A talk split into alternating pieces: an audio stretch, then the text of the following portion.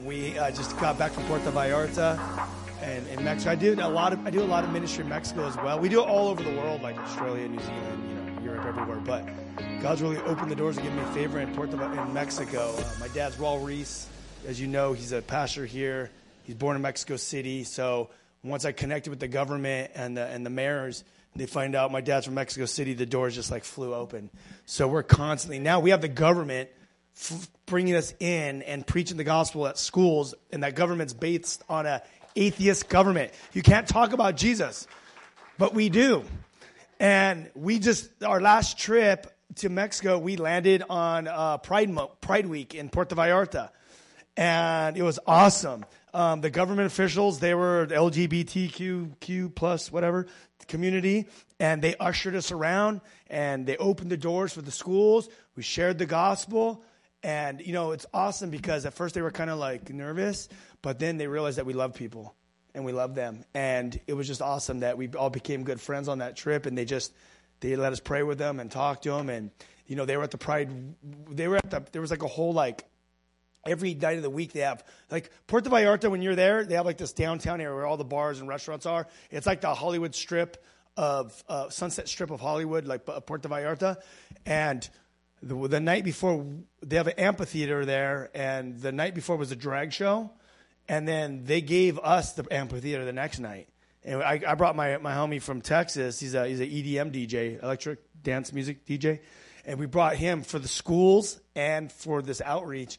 And they gave us the keys to this place the night be- the day of actually. And then we had our sound system. We set up, and dude, we we preached the gospel. It was packed, packed packed. We preached the gospel. A bunch of people got saved. And then my friend, he's like, hey, dude, he's like, I feel like Jesus is telling me to put uh, worship on.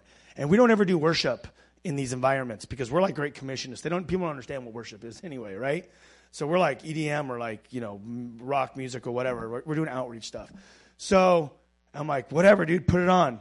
So meanwhile, we're praying for this guy that's been, you know, molested by men his whole life, and we're praying for him. He's just he just gave his life to Christ, and all of a sudden, um, he, my friend puts on um, Oceans in Spanish. And then next thing you know, after we get done praying with this guy, the, one of my friends, he's one of our ambassadors, he comes from NorCal. He comes up and gets me and goes, Hey, some girl's manifesting de- demonic over there. Go pray over there. So I walk off the stage. I go over to her, and she's grabbing her ears, screaming. Pastor from Calvary Chapel Puerto Vallarta is trying to hold her down. His wife and a bunch of other people are like trying to hold her down. And and I was like, I was mad. I was like, no, Satan, you're not doing this whole thing right now. Like, you know, I don't think so. And that's what they always want to do. These demons and demon possessed people, they want to cause attention and wreck the party, right? So I'm like trying to pull her hands off her ears. Then I'm thinking, this demon can hear me. Like I, the ears aren't closing. This is a spiritual being, right? So I just put my hand on her face, you know, and just put my hand on her face and just prayed, and that you know the demon ended up coming out of her. She got set free. Turns out she was into witchcraft. You know, there's a lot of Santeria. They worship the dead, the Day of the Dead, and all that stuff. And uh, the demon ended up coming out of her. She got filled with the Spirit. We laid hands on her and uh, plugged her into Calvary Chapel, Puerto Vallarta, right there on the spot. But it turns out my friend, he didn't tell me. He's like a gnarly snowboarder guy that has world records. He's like a gnarly psychopath that had like 15 concussions. He didn't tell me that he went over to go pray for her, and she got up and she slapped him across the face. So then he came to get me. He didn't tell me that. So she didn't slap me, thank God. But she got set free, which is the most important thing. And the, the tour continued, and we went to school after school after school. We saw all kinds of people get saved, and it was just it was just radical. Because I just take what the Bible says. The Bible says Go, go out and preach the gospel, baptize them in the name of the Father, Son, and the Holy Spirit, and teach them to obey my commandments. That's the church, and teach them how to obey. And that should lead you to go out and living out the Great Commission. Jesus says he got the, the disciples, and he sent them out, and he gave them all power and authority to cast out demons, to raise the, or, uh, to, to kill, uh, heal every disease, and they preached the gospel. And they went out, and they came back, and then they testified to what happened. And Jesus says, don't brag about you cast out demons, brag about that your name's written in the book of life. Right? That's the most important thing. But what's cool is knuckleheads like us, me, you, just people that are like trying to make it through life and just go through it, that God can use ordinary men to do extraordinary things. That's what blows my mind. You think you have to be this, you know, this, this, the spiritual giant and like, you know, we go to Bible school and seminary and then God can use me. No. The disciples, look at those guys. Look at those guys. Those guys got issues. God used those guys. Why? Because they were tapped in. They were like antennas piggybacking off the power from heaven, and God was flowing through them with the living water. The Holy Spirit was in them, upon them, and flowing through them. And we have access to the power. So, anyway, that's what I do. I do the Great Commission all over the place. And then I get to surface like Jesus how he would be on the Great Commission from town to town, village to village, and then he would break the scriptures open in the temple. We call it the church, and we teach the word of God. So I just like do what Jesus says. You know, that's kind of I just keep my my my relationship, my Christian relationship simple. Just like you read in the Bible, just do it, and you're safe. You know, I don't believe in anything that's not in it, only what's in it for face value. So let's dig into this today. My message is called The Light That Leads the Life. This graphic was in a Bible my parents me like in the 60s or so. no, I'm not that old. Um, like in the early 80s or 70s. I don't know if you guys ever remember this picture book. I did my own twist on it and colored it up. It's like an old school picture Bible. It's about this big, but um, scanned it and did my own colored version to it. So I knew one day I'd use it. So today's the day. All right. So we're gonna. I'm gonna teach out of John chapter 12, verses 27 to 50. John chapter 12, verses 27 to 50. So, up to this point, we know that Jesus Christ came on a rescue mission out of eternity to die for the sins of the world. But before he could do that, he was born from Mary and he was born of a virgin. He basically, uh, for 30 years, he was raised in, um, in uh, Bethlehem. And basically, what happened at that point, and then he went to Nazareth. He was born in Bethlehem, then went to Nazareth. It was funny when, when they uh, discovered Jesus, they said, Hey, we found Christ the Messiah, uh, uh, Jesus from Nazareth. They're like, Nazareth? Can anyone, can anything good come from Nazareth? He grew up in like a rough neighborhood. Jesus came from a rough neighborhood, it's a little seedy neighborhood. And they're like, can anything good come from Nazareth? So that, that was Jesus. He grew up there in that rough neighborhood. He was a carpenter, a construction worker. You know how those guys are. I see a couple of you guys here. Rough, crazy, you know, tough guys. So he was a carpenter. And uh, he basically uh, got baptized by John the Baptist when he was around 30 years old ish to 33. And John the Baptist was a sketchy looking cousin in the desert. He had a camel hair. He had like a belt around his waist for style for whatever reason. He ate locusts and honey, disgusting diet. Um, but he was out there in the desert just waiting on God uh, for his time and plan, and he baptized Jesus. And Jesus got baptized by the Holy Spirit. The sky split, the Holy Ghost descended on him like a dove. It says that Jesus, Jesus was filled with the Holy Spirit. He was baptized with the Holy Spirit. He was led with, by the Holy Spirit. He was driven by the Holy Spirit to the desert where he fasted ferociously and prayed hard for 40 days. Where he, he saw Satan. Satan came to tempt him and um, at his weakest point, as Satan does to us. And then Jesus pulled out his gospel gun and started firing off verses at him. Bam, bam, bam, bam. And we know that in Acts it says that don't worry what to say, when to say it, but the Holy Spirit will pull and give you those words at that time. But the only way you could shoot the gospel gun at the devil and make him run is if you are a man of the word of God, because every verse in that Bible is around, and you are an empty magazine and the gunpowder is the Holy Spirit, the power from heaven. And as you load your rounds, the Holy Spirit will pull and fire off those scriptures, and the devil will run every time. And you have a perfect example what happened in the desert. So then John, Jesus calls his disciples, this motley crew of guys. You have the sons of thunder, the filthy fishermen, I call them. Why were they filthy? Because they smell like fish. Um, he called these, these uh, filthy fishermen and he nicknamed them the sons of thunder. Why? Because they had anger problems. Any of you guys trying to work out some anger problems in here? Dude, since I had kids, it came back. What's up with that? In my, I have a book out. I'll talk about that later. But in my book, I'm like, dude, man, like, you know, the anger, everything left, and I had kids, and I'm like, ah, no, no. I have triplet daughters, six years old. It's like discovery. One jumps off the bed, now all three of them are jumping off the bed. They discover how to put chocolate all over the counter. And then all of a sudden, all three of them are, you know, anyway. Um, yeah, these guys had anger problems that they were trying to work out. Then you had Thomas, which was the, the guy that was always scared because he was, oh, let's go with Jesus. We're going to die. He was like the paranoid guy in the crew. Um, we all have one of those guys in our friends. And then you got um, Judas. He was the biggest poser in the Bible. He heard the best Bible studies, saw the miracles. He saw he was with Jesus for three years, but his heart was far from God. He was stealing money.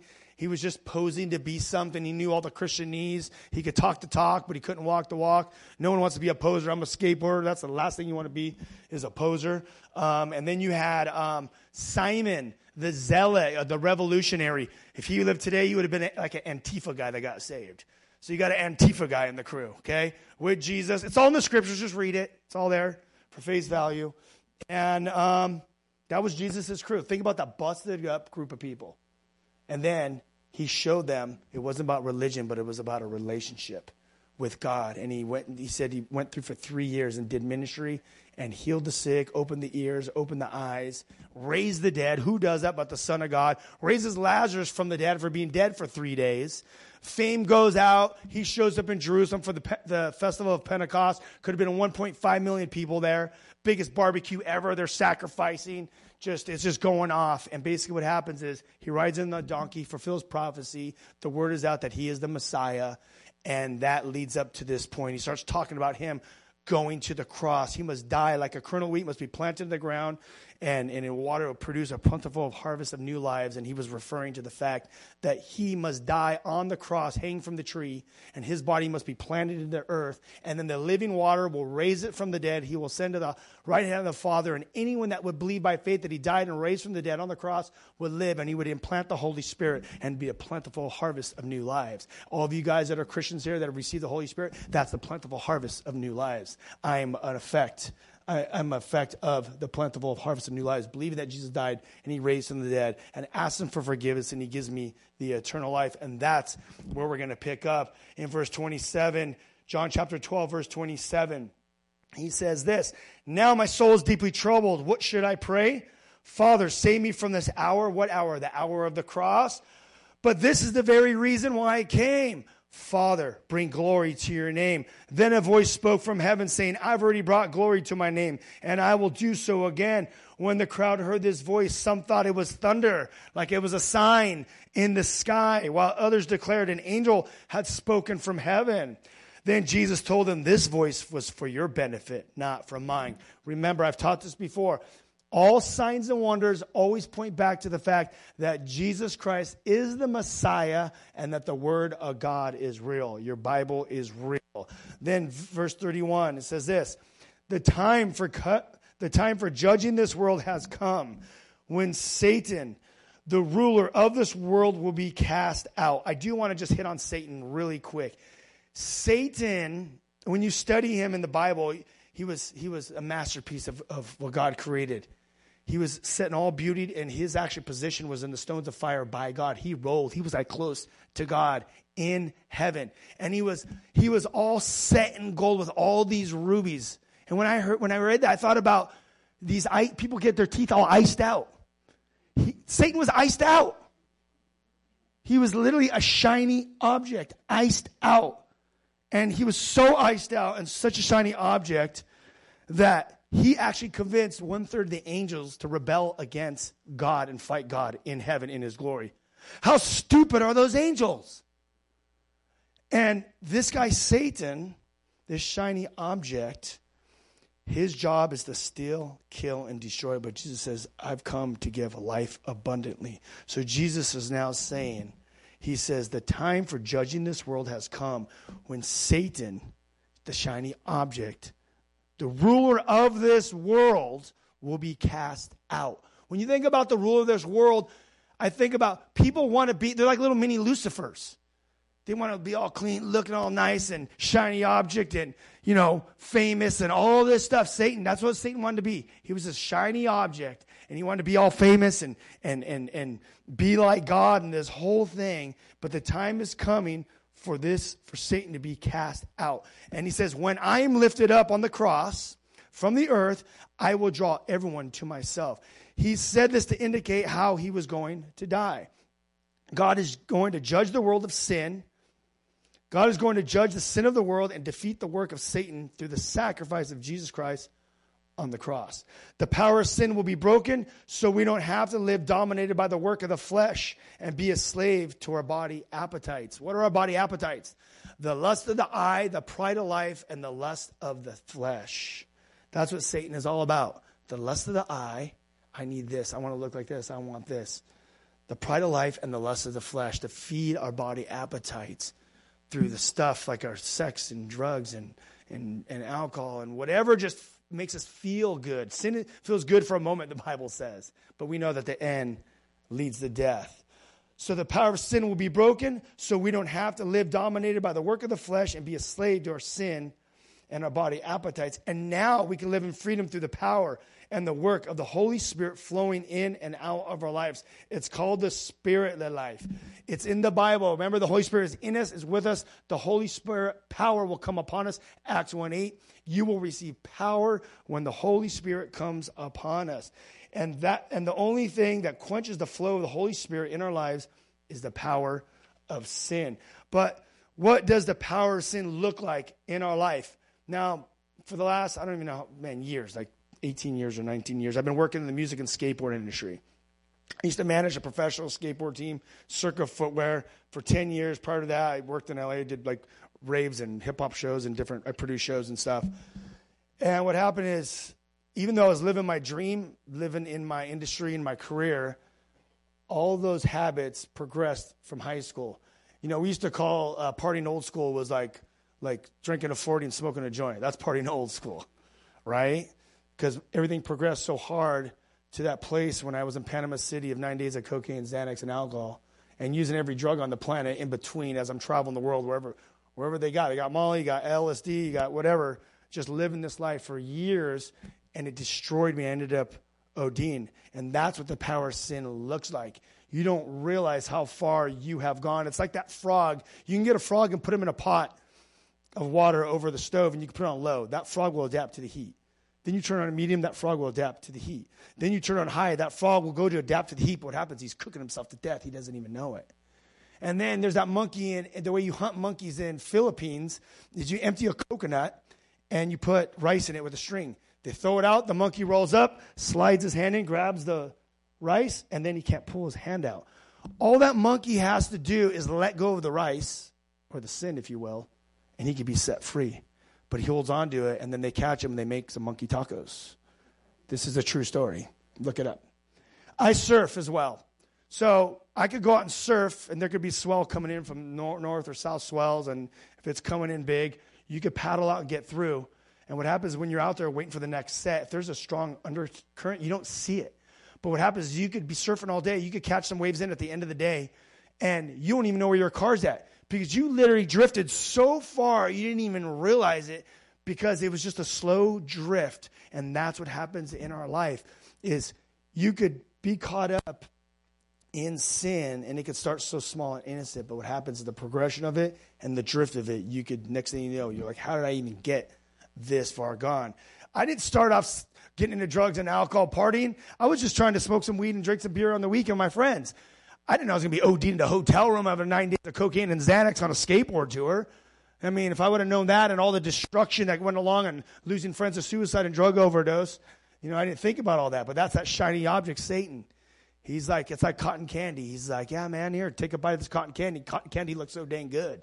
You take a bite of it, you put a big bag in your mouth, you think it's going to fulfill you, but it turns into little pebbles. Then you take another big bite, little pebbles, another big bite. Next thing you know, you're sick, and that's when you proceed to share the cotton candy with your friends. But that's what sin looks like. It looks so good. Then you, you eat a bunch of it, and then you get sick spiritually because the wages of sin lead to death. Satan has come to steal, kill, and destroy, but God says, I've come to give life abundantly. But how? do we break the power of sin and live in freedom? And how do we make ourselves right? Uh, how do we make ourselves right with God? Romans 3, chapter 3, verse 22 to 26, it says this in chapter 22 We are made right with God by placing our faith in Jesus Christ, period. So, how are we made right? By putting our faith in Jesus Christ. And this is true for everyone who believes, no matter who you are. You might be here right now, like, I'm too far gone. God doesn't love me. I've done too many things. No, it says right here in the Bible and this is true for everyone who believes, no matter who you are. For everyone has sinned. We all fall short from God's glorious standard, yet God in His grace freely makes us right in His sight. He did this through faith in Jesus Christ when He freed us from the penalty of sin. How did He free us from the penalty of sin? Through the cross, through the bloodshed. For God presented Jesus as the sacrifice for sin People are made right with God when they believe that Jesus Christ sacrificed his life, shedding his blood. The sacrifice shows that God was being fair when he held back and he didn't punish those who'd sinned in time past. For he was looking ahead and including them in what he was going to do at this present time, right now, in this moment. God did this through demonstration his righteousness, for he himself is fair and just, and he made sinners right in his sight when they believe in Jesus. So just in case it's a little, you know, a little slow from last night, we partied a little hard last night. Verse 22 says this. We are made right with God by placing our faith in Jesus Christ. And this is true for everyone who believes, no matter who you are today. That is the good news. That's epic. It all comes down to confessing, repenting, believing, and receiving the forgiveness of sins. Confessing. What does that mean? Confessing I remember when I confessed my sins, it was like stuck in my throat because I had to tell people I actually had a drug and alcohol problem. You know, uh, and once you admit it, then you have one, right? Until you admit it, you don't have a problem. That's the part of the deception. And I was like, I have an al- alcohol problem. you know, I have a, a porn problem. I have a this problem. And all of a sudden, as I said that stuff, I started feeling freedom come. So I confess my sins. Jesus, I'm a dirty sinner and I need your help. Okay, I had to get, swallow my pride. Um, I need your help. Confessing repenting, right? Repenting is basically means it's very simple. Like if I'm driving up Azusa Canyon in my car and I'm to head to the off the cliff, what do I do? I basically flip a U-turn and I change the direction in which I'm going. The Bible says the wages of sin lead to death. So repenting is change the direction in which you are going and go to God. It doesn't mean you're perfect, you have everything figured out and you're to, you know, your life's going to be filled with unicorns and rainbows, you know, today when you do that. It's not going to do that. But flipping a U turn, confessing means I'm changing the direction and I'm going to God. And when you're a baby Christian or you're just starting your walk with God, it's like I have a little, whoa. I have a son, he's two and a half years old. I have triplet daughters that are six years old. And when they were babies, when they start walking, when they fall over, I'm not like, you stupid kid, get up and walk. What's wrong with you? No. Well, I'm just knocking everything over today. Sorry. Put that right there. Sorry. Destroying the temple. Um, so, what that's the way it is with God. When we're baby Christians and we're walking our faith out, we fall, we trip, but we get up. And we don't look at our past life, all the mistakes we made. You're not going in that direction, right? You repented, you flipped a U. You're not going that direction. You go to God. It's very simple. So, confessing, repenting, believing, and receiving the forgiveness of sins and eternal life. Now, this is where a lot of Christians get tripped up. Believing and receiving, believing what Jesus did on the cross. He took the sin of the world on the cross. So every sin you've ever done and will ever do is going to be forgiven. So when you're sitting at home at night or you're in bed and you're getting those that video screen that's showing all your mistakes you've ever done, you're a horrible parent, you're a horrible employee, you know, you did drug, you did that, you cheated on your wife, whatever it is, your past life you have to believe and receive that what he said when he said it was finished, when Jesus said, It is finished, it was finished. Don't go back to your old life. You're not going there. Satan is the condemner, he likes to condemn you. But Jesus, conviction is different. Conviction's like, hey, you should repent and you should go to God. Don't do that. It's those stop signs. I talk about them in my book. You know, you come home at night, you get home from church, and you're like, man, I'm spirit filled. But then all of a sudden the pornography starts, you know, you get those fiery darts. Satan's like, let's party with some porn, you know? And then the Holy Spirit, he gives you those convictions and he gives you those stop signs, those promptings. Don't do it. So there's conviction and then there's condemnation. Satan is the condemner. So believe, receive, believe and receive the forgiveness. You get the forgiveness. You're forgiven. With the blood that was shed on the cross, you're washed white as snow. The Bible actually says that God gets your sins and casts them as far as the east and the west, and he buries them in the deepest part of the ocean, and he never brings them up again. So why the heck are you bringing them up again? Right? Because Satan, the liar, the dragon. And that is all through faith in Jesus Christ, sacrificing his life, shedding his blood on the cross 2022 years ago. This is why we have BC and AD. BC stands for before the death of Christ, and then AD is in Latin translated to the year of the Lord. So there was a gap in between of 30 years from his life. So Jesus Christ actually split time in half. He's in your face on your ID, your passport, every time you read the date, every time you write the date. He's in your face. He's the only one that has ever split time in half and ever will because he is the son of god. And that is the attraction and the power of the gospel message in john 3 16 and 17 the bible says god so loved the world god in heaven loved the world that he gave his son jesus christ. He sent him on a rescue mission. God so loved the world that he gave his only begotten son that whoso would ever believe in him would not perish but have everlasting life. And then people stop there which they shouldn't. You got to go to 17 god sent his son into the world not to judge the world but to save the world, not to condemn the world. Actually, in the King James, probably what you guys are all reading here in this Bible. The, I, I, got eight, I, I have a poor reading level, so I read New Living Translation, okay? I got fifth grade reading level, so that's where I'm at, okay? You guys are all scholars over here with the New King James and all that. But in the New King James, it says um, he didn't come to condemn the world. Who's the condemner? Satan. Jesus came to save the world. Big difference. Verse 34, uh, we're going to go back to John chapter 12, verse 34, continuing on the cross. The crowd responded, We understood from the scriptures that the Messiah would live forever. How can you say the Son of Man will die? How can you say he's going to the cross to die? Just who is the Son of Man anyway? The people were confused on what the Old Testament scripture said about the Messiah living and reigning in the eternal kingdom forever. And this is true. That will happen.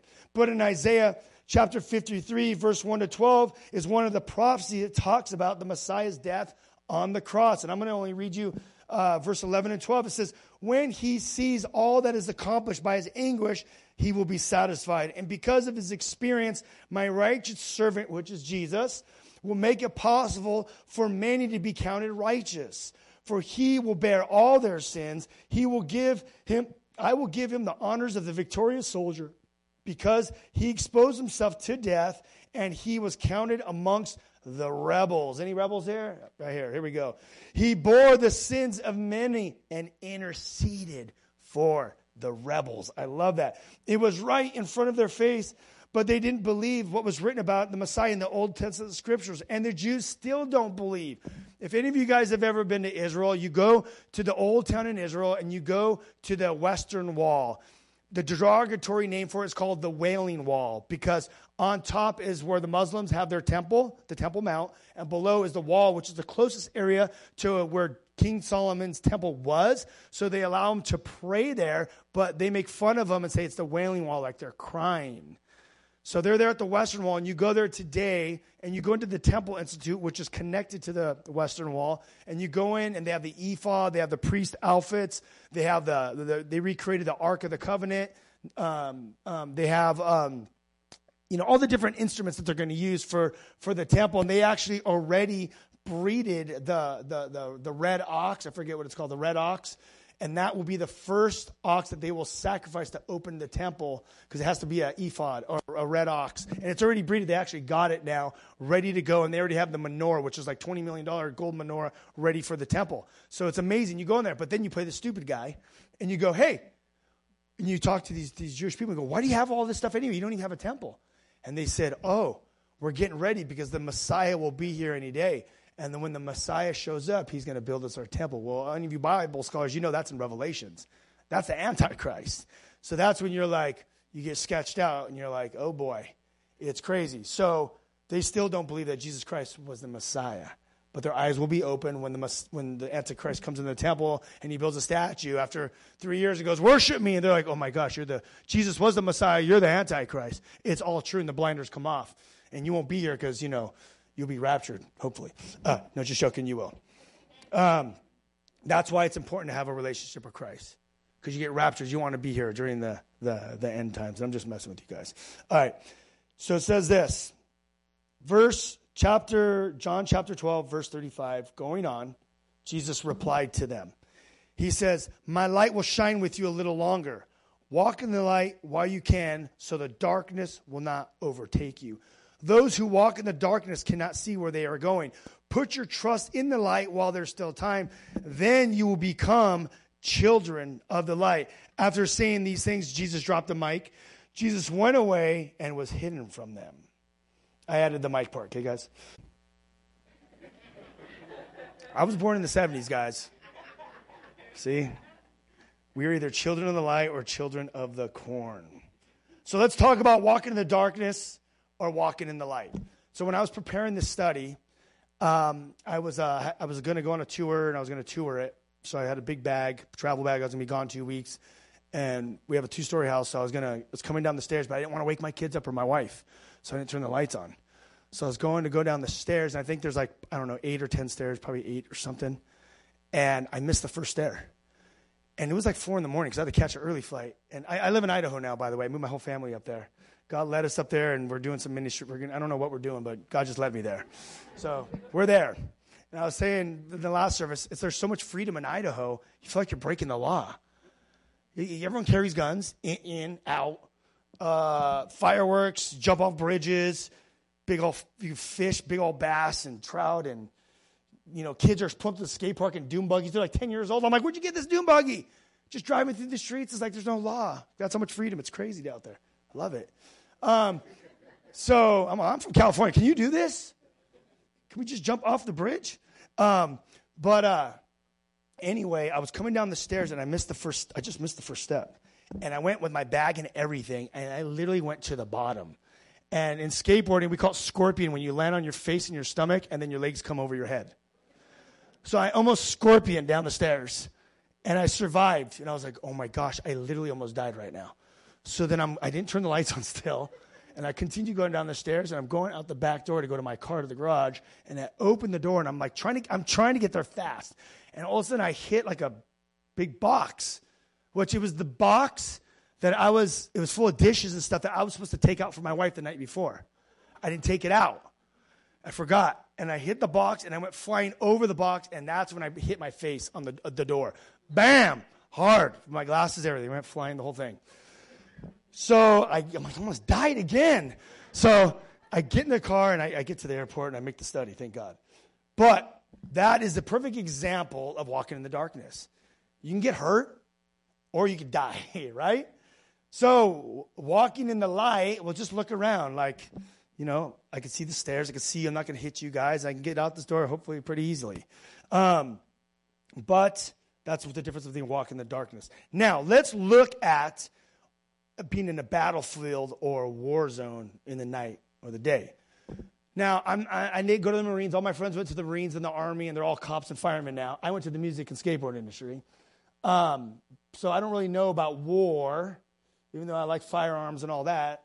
But the only closest thing I know to war is BB gun battles. Because I grew up before, we had BB guns before paint guns. So in my house, in the Ries household, we grew up with guns and BB guns. So we decided that one pump and below the waist, below the neck, one pump, right? Because then it won't hurt you too bad. Well, my brother Raul Jr. got his tooth shot out, and he he came home and put his little tongue through his thing. And, hey, look. So he got his tooth shot out. So he has a fake tooth there. My mom and dad were not too happy about that. And then we were shooting, we were fighting, doing BB gun battles, and, and I, we decided, okay, one pump. But if they're too far, I'm like, you know, it's gonna take two pumps to get him. He's too far. And then if they're too far, you're like, you know, three pumps will probably get him and it won't be as hard still because he's really far. Well, I ended up shooting my friend Chongo right in the forehead. And it was a big knot. I had to pop the BB out and it just literally shot out. And that was fighting in the daytime. Now imagine if I was at war with my friends in BB gun battles at night and my, the other team had night vision. I would have no chance. I would be Chongo. I would be my brother Raul Jr. I'd have no teeth and I'd have a BB in my forehead. Okay? Now, why am I talking about this? Because this is our life without Jesus Christ, the light of the world, and the Word of God. Because the Word of God is a lamp to our feet, it shows us what path to take and navigates us through life. So, why am I talking about being in a battlefield at night? Because in Ephesians 6, and talking about a, fighting an enemy you can't see, because in Ephesians 6, verse 10 to 18, it talks about the full body, full armor of God. Paul writes this in chapter in verse 10. He says, "A final word." So he's ending the book of Ephesians, so he's like, "Yo, listen up." Okay, so everyone listen up right now. He's like, "I'm going to give you these last words, so listen very closely." He says, "A final word: Be strong in the Lord and his mighty power." So hold there. Lord. What does Lord mean? Lord is the title. Lord is Jesus Christ is the Lord of my life. Therefore, I don't cheat on my wife. Therefore, I don't watch pornography. That's why I don't use drugs Therefore, I am going to follow him because he is the Lord of my life. And my question to you is how is he the Lord of your life? Is he that Jesus in the in the um, kids room, kids ministry, and he has a little lamb around his neck, and he's in this robe, and he's just like, "Hi, I'm Jesus." Is that your Jesus? Is that your Sunday morning Jesus? I go to church, I put my kids in Sunday school, and that's it. I get my 20 minute Bible study, and then I'm out. Is that your Jesus? My Jesus is the one that set me free from drugs and alcohol.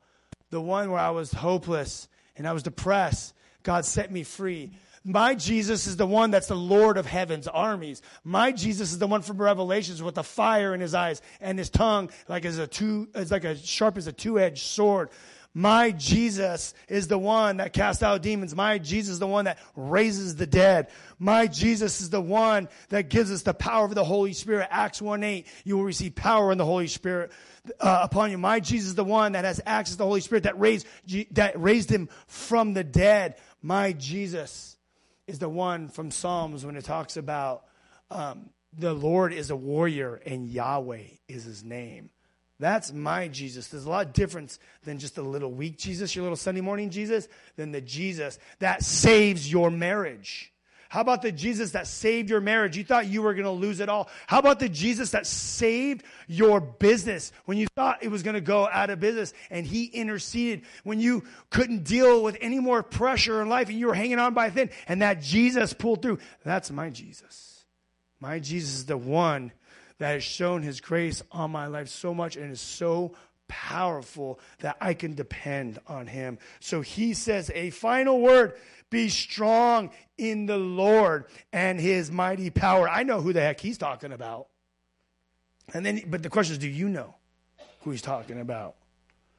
Then he says this put on all of God's armor so that you will be able to stand firm against all the strategies of the devil. Okay, the devil has strategies. So, what are his strategies? Well, let's just look at his name the father of lies, the destroyer, the condemner, the what else is he? I can't think of some names right now. My brain's short out. Father of lies, the destroyer, the dragon, the serpent of old, the deceiver. He wants to deceive you. He wants to destroy you. He wants to lie to you. He wants to manipulate you. And he wants to kill you. You know that, right? Because Jesus says Satan has come to steal, kill. He wants to steal your life and he wants to kill you, basically. So, how do we stand firm? I think about that film 300. Are you familiar with the Spartans? 300. They're there. There's that scene, and they get the farmers to come fight because they because the Persians are coming. And they're coming with thousands, and they're going to come and they're going to take Spartan. And Spartan's like, no, they're not doing nothing. Bring them. So the farmers show up in their gear, but they're posers. They're like the Sunday morning Christians. They look, they look like warriors. They got their shields and their thing, and the Spartans start calling them out, talking to them, and they're kind of like all like scared. And the Spartans are, and they're like, well, they're going to come through Hell's Gate right there. And you guys ready? And they're like, oh, um, shook, like, uh, I don't know because they don't know the Lord and his power. Where the Spartans, in a sense, they're like, oh, yeah, they're going to come right through Hell's Gate. Guess what? We're going to be there. We're going to meet them. We're going to stand firm. And we got our armor on, and when they come, we'll be waiting for them. We're not running from them. So Paul says, be strong. He says, Be strong in the Lord in his mighty power. Put on all of God's armor so that you will able to stand firm against all the strategies of the devil. For we are not fighting against flesh and blood enemies, but against evil rulers of the unseen world, against mighty powers in the dark world, and against evil spirits in the heavenly places. There's a cosmic world happening outside of time and space that is actually affecting what's happening inside of time and space. What happens out there affects inside of here. And remember, we are fighting against an enemy that we cannot see. It's in the heavenly places, in the dark world, and they are evil spirits. And Satan and his demons, they don't eat and they don't sleep. They're always plotting, getting ready to seek and destroy. And there's armies of them, and they're assigned to people. So we're at war with the devil and his demons that are not visible, but invisible visible. And if Jesus Christ is not your Lord, you don't have access to the power, and God is not your God. Therefore, you can't put on the armor to protect you in the battle. Good luck. You're wondering, we are, I don't like to say you because I'm not pointing, I'm like we. We are wondering why our, our marriages are getting attacked. We're wondering why our kids are getting deceived by the things of the world. We're wondering why our life feels like it's falling apart. We're wondering why we're, why we're having depression, anxiety. We're wondering what the heck is going on because we don't have on the armor and we don't know who the Lord is and we don't have access to the power the way it needs to be. The Holy Spirit needs to be in us, with us, come upon us, and flow through us. And remember, sin quenches the power, so you can't stand up to the enemy. Verse 13. John chapter 12, verse 13, going on. Oh, no, sorry, we're in Romans. It says this Therefore, put on every piece of God's armor, every piece, not just one, every piece, so you will be able to resist the enemy in the time of evil. Every piece. Those Spartans had on their helmets, they had their shields, they had their, their, their, their sandals, they had it all on ready for war so they can resist the enemy. Resist in James, there's that, there's that scripture that says, resist the enemy and he will flee. Resist. You know what resist means? Let me, I'll just give you an illustration what resist means. If I have a knife and I'm gonna and I, I'm gonna take someone out, I'm like, you're or like someone wants to attack me, better yet. And he's like, I'm gonna take your life. And I'm like, You're not taking my life. I'm going home with my kids. He pulls a knife out and he's like, I'm going to put this in you. And he comes at me. I'm going to do everything in my power to resist that from happening. That's what resist looks like. Now, my question is are you guys truly resisting the devil late at night? Or are you just like, come on in, man, porn? Yeah, let's go get a drink. Let's go do this. Resist means to do everything in your power so that guy, that enemy does not take your life. He doesn't sleep, he don't eat. We got to resist the enemy in time of evil, because there will be time of evil and they will come. Then after the battle, so you're going to get through the battle. After the battle, you will be standing firm, like those Spartans. They locked shields and they were just standing firm, not going anywhere. Bring it. Stand your ground putting on the belt of truth and the body armor of God's righteousness. For shoes, put on the peace that comes from the good news. That's the gospel, so that you will be fully prepared. Those Spartans, when they're locking shields, they came in and they had the helmet on and they had their spear, and nothing was getting through. They were just locked. Then, verse 16, in addition to all these things, hold up the shield of faith to stop the fiery arrows from the devil. Why? Because, think about this. Those Spartans had the helmet on, so nothing could hit their mind. Now, we know that the devil is going to shoot fiery darts. And what are those fiery darts? They're lies and deception to get into your mind to destroy you. If you get a Navy SEAL or a Marine or Spartan or whoever it is, these high profile war machines that could basically live through anything, right? If you get their mind, they can't use their body. Think about that. And that's what the enemy wants to do with you. He's the king of mind games. He wants to get your mind because if he gets your mind, you can't do nothing. You're literally crippled from fear, crippled from anxiety, crippled from addiction, crippled from whatever, hopelessness, whatever it is, these are what he wants to do is he wants to cripple you and he wants to get old hold of your mind. This is why you need all the armor of God.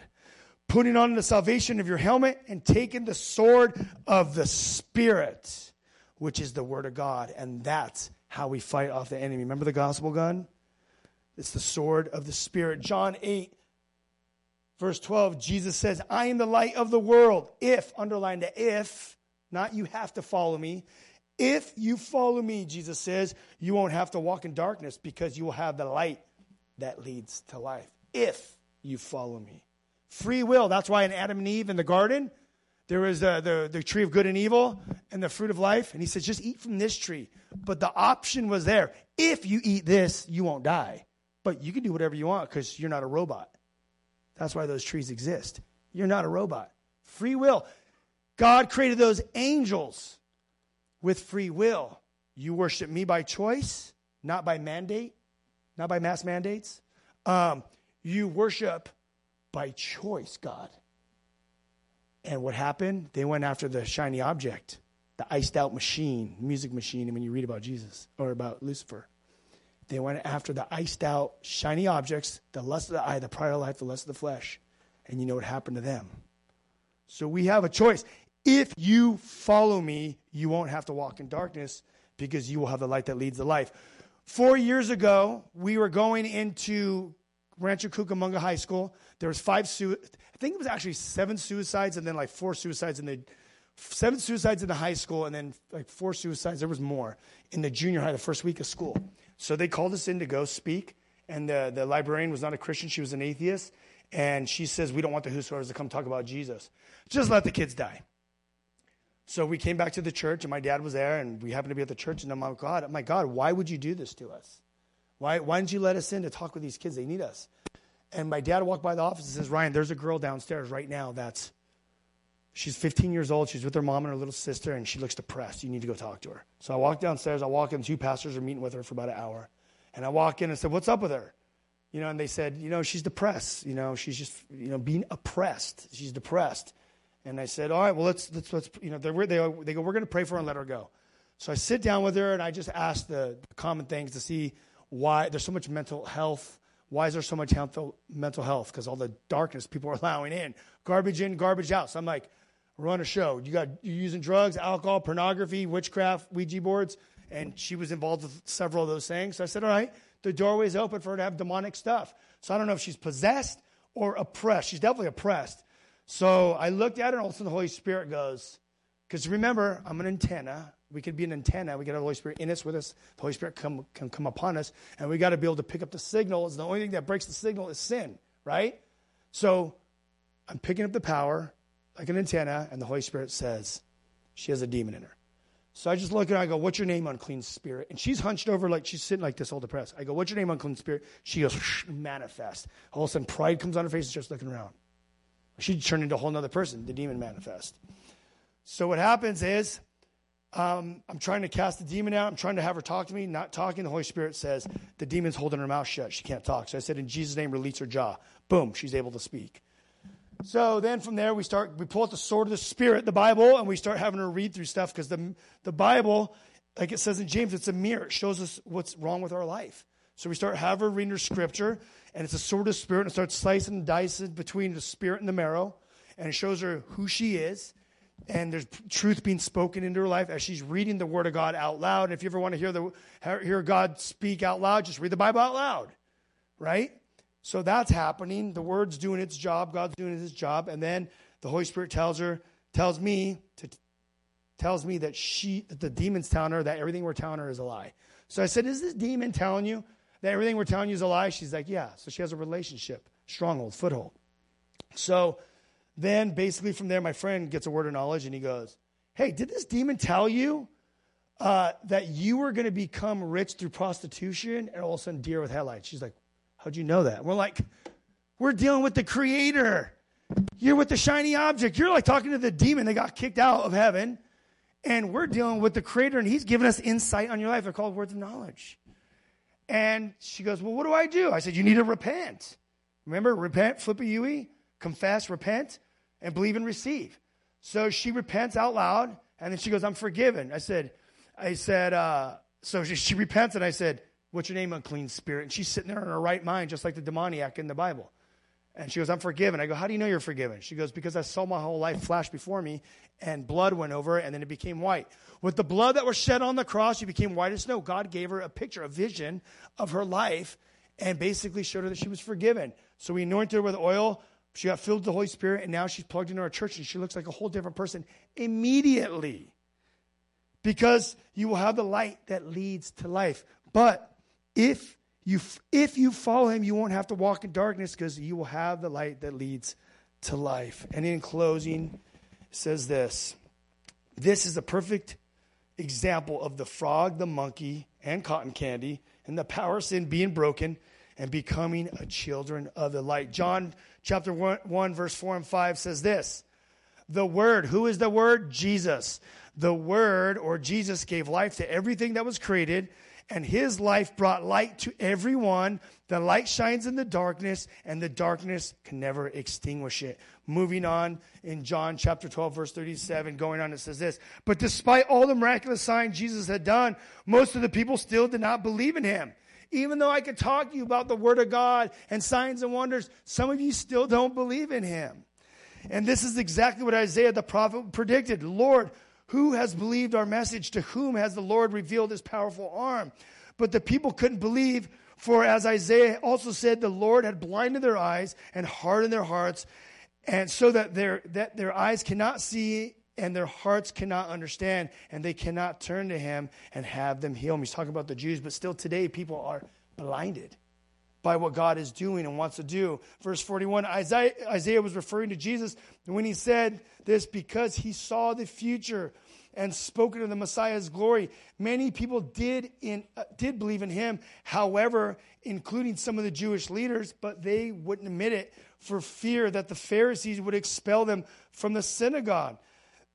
they loved human praise more than the praise of God. Do we fear what people will say about us if we say we believe in Jesus Christ at work or with our family or our friends? Or do we love human praise more than standing for what is right and true in the world? Verse 44, in closing, this is what Jesus says. He shouted to the crowds. So he's shouting to you because if you read the word of God out loud, you're hearing God's voice because he is the word. If you trust in me, you are trusting not only me, but also in God who sent me. For when you see me, you are seeing the one who sent me. I have come as light to shine in this dark world so that all who put their trust in me will no longer remain in the darkness. I will not judge those who hear me but don't obey me, for I have come to save the world and not to judge the world. There it is again, backing up John 3 16 and 17. But all who reject me and my message will be judged on the day of judgment by the truth I have spoken. This is when it's too late in Revelations, too late to go back. I don't speak on my own authority, Jesus said. He said, The Father who sent me has commanded me what to say and how to say it. And I know his commands lead to eternal life, so I say whatever the Father tells me to say. And I would end it with this quote that someone said. I don't know who it is. It says, The road to hell is paved with good intentions. Hey, years ago, one of my friends, which was a pro skateboarder, me and him got into drugs and stuff together. And I got sober first and followed God. And he came up to me one day uh, uh, years ago and he's like, Man, I've been watching your life. You changed. You're like the same person, crazy, but you changed. I don't know what it is. It's called the spirit led life. Because you're always going to be who you are. God designed you and created you knit you together in your mother's womb. You like certain things. That's who you're always going to be but he gets rid of all the junk that you hate anyway, right? Like people think, oh, you become a Christian, you're going to be this like, I don't know what they imagine, you know, some guy in like Dockers with a comb over and button up shirt and all with a Bible. He's like, I'm a Christian. I go to church every day of my life. No. Christ likes means to be Christ like. We're supposed to be unique. We're, we're a masterpiece. We're unique. There's only one of you. There's only ever going to be one of you. You're not going to be boring. You're going to be the same person. Like my dad, he's a martial artist. He's still flipping people around. And if you mess with him, he'll choke you out. You know? He's, he's a Marine. The guy's a Marine still, you know? Um, he's the pastor teacher. He's a prankster. The only time he's serious is when he's on that stage. He's crazy, huh? He's crazy. I got to watch my back around him. But the freedom of being set free from sin but being who you are. And the road to hell is paved with many good intentions. You could think you're doing good. Did you know that heaven is not good for good people? Did you know that? Heaven's not good for good. Heaven is not for good people. You know what heaven's for? Forgiven people. Forgiven people. It's not for good people is for people that are forgiven. And that's how you get into heaven by believing that Jesus Christ died on the cross and raised from the dead. He split time in half. He ascended to the right hand of the Father and he's interceding for us. And you could come boldly through the throne of grace. And the only thing that separates you from God is by believing in his Son. One religious leader came to Jesus and said, What does God want from me? And he, he broke it down this simple. He goes, to believe in his Son. Huh? That's it. Believe by faith. And that's it. And you will receive eternal life. The blood that was shed on the cross will wash you white as snow. He'll give you the power from heaven. You have his Bible and you read it, and he will transform you from the inside out. And it's a process. You're not going to be a spiritual giant overnight. And when you start thinking you're a spiritual giant, then you, you know, you need to come back, slow it down. That's pride. We're saved by grace. It's that simple. This guy over here, this guy's humble. Manny and his wife, these guys are, you know, my friends, I hang out with these guys, they're just all mellow and stuff. And I'm like, man, that's just awesome. Because these guys are gnarly Bible teachers, you know? And, and they're just, just humble guys. And they, they, you talk to them, they don't, they don't think they've arrived by any means. My dad, not arrived by any means. We just, every day, we walk by faith, we trip, we fall, we keep going. And this is a hospital for sick people. We're all sick. We need a Savior. And this is why we just continue to read and pray and stay with God. So I ended with that. God loves you. I want to pray for you.